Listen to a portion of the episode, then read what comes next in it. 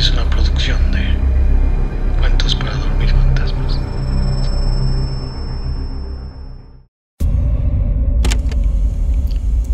Caso 19 de... Nombre del paciente Hernández. Su estado físico parece óptimo. Llegó referido de su superior debido a un bajo rendimiento laboral presentado después de la fecha de... El paciente es referido debido a lo que en un principio se consideraron alucinaciones. El motivo de esta entrevista es determinar el estado psicológico del paciente. Háganlo pasar, por favor.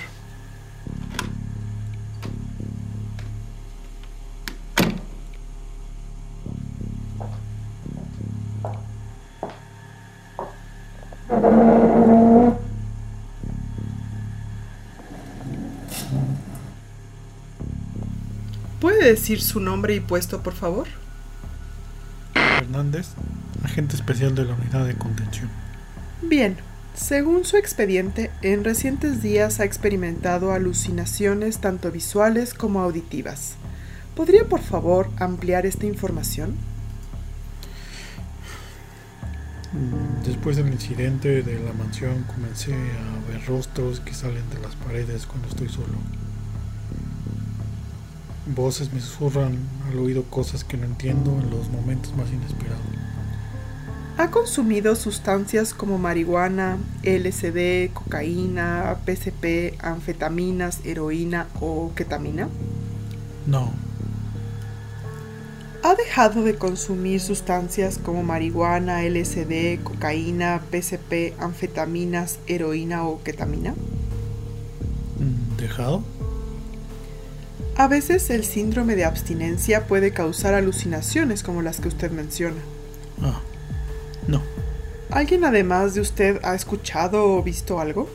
no, ¿Con quién vive? solo. ¿Puede ayudarme a deletrear la palabra aeropuerto? A, E, R, O, P, U, E, R, T, O. Bien, bien, agente Hernández. Me temo que, por la naturaleza de su trabajo, deberá permanecer en observación durante unos días. ¿Cuántos días? Todavía no lo sabemos. Necesitamos determinar el origen de las voces. Sus síntomas son muy parecidos a los de un enfermo de esquizofrenia. Debemos asegurarnos que su salud mental esté en condiciones antes de poder tomar otras medidas. Ahora le tomarán una muestra de sangre. Por favor, diríjase al laboratorio.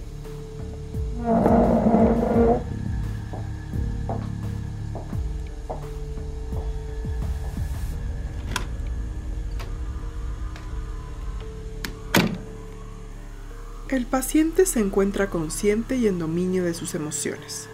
No ha presentado afectaciones cognitivas hasta ahora. El agente será recluido en una habitación con vigilancia de audio y video constante. Habrá un grupo de cuatro agentes monitoreando la habitación.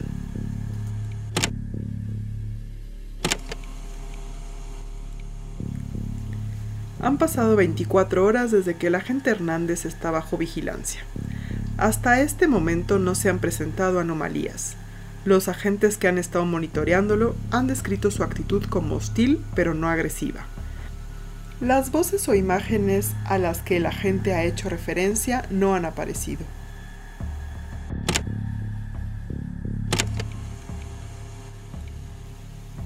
Día 2 de vigilancia.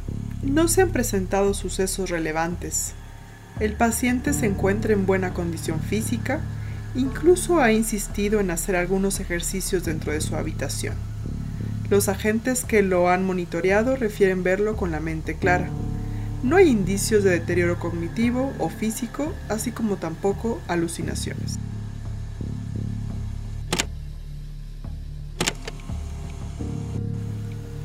Han pasado 72 horas desde la reclusión del paciente.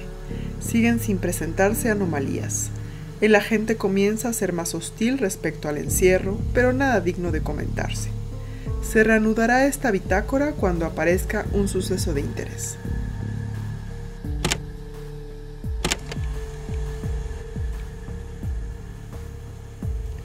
Día 6 de la investigación. el paciente no ha dormido adecuadamente las últimas dos noches.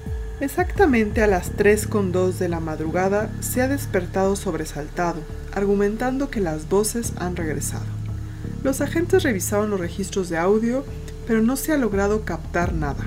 Aún así, he enviado la grabación al laboratorio con el fin de estar seguros.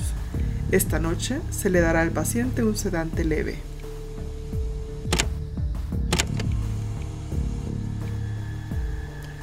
Día 7 de la investigación. El paciente no se despertó después de que le dieron el sedante. Parece que los del laboratorio, después de amplificar el audio, encontraron algo cuyo origen no se ha podido identificar. El sonido es más parecido a un rasguño, sin embargo, no se tiene indicio de los susurros que el paciente ha referido. Se adjunta muestra del sonido a continuación.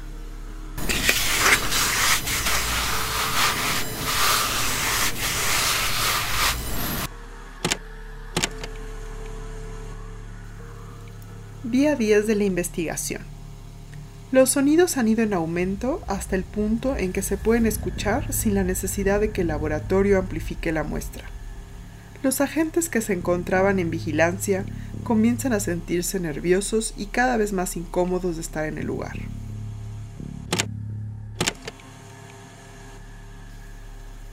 Día 11 de la investigación. Anoche se presentó un evento de lo que bien podría tratarse de psicosis colectiva. Todo comenzó cuando el agente Hernández se despertó a las 3.6 de la madrugada muy alterado. Al parecer los susurros habían regresado. La tensión se fue incrementando cuando refirió estar viendo un rostro en la pared frente a él en la habitación. En ninguna de las cámaras quedó registro de ese suceso. Sin embargo, cuando uno de los agentes entró para tratar de calmarlo, comenzó a alterarse también. Al parecer, pudo ver el rostro también al entrar en la habitación. El guardia que vigilaba desde los monitores no pudo ver nada. Sin embargo, todos están muy asustados y nadie se ha presentado para el turno del día de hoy.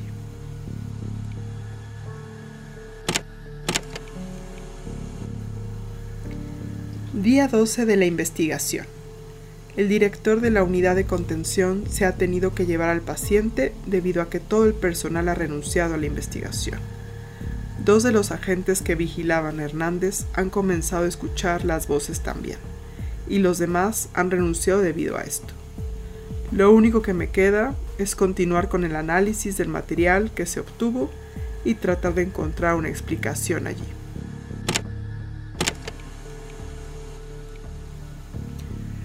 Día 15.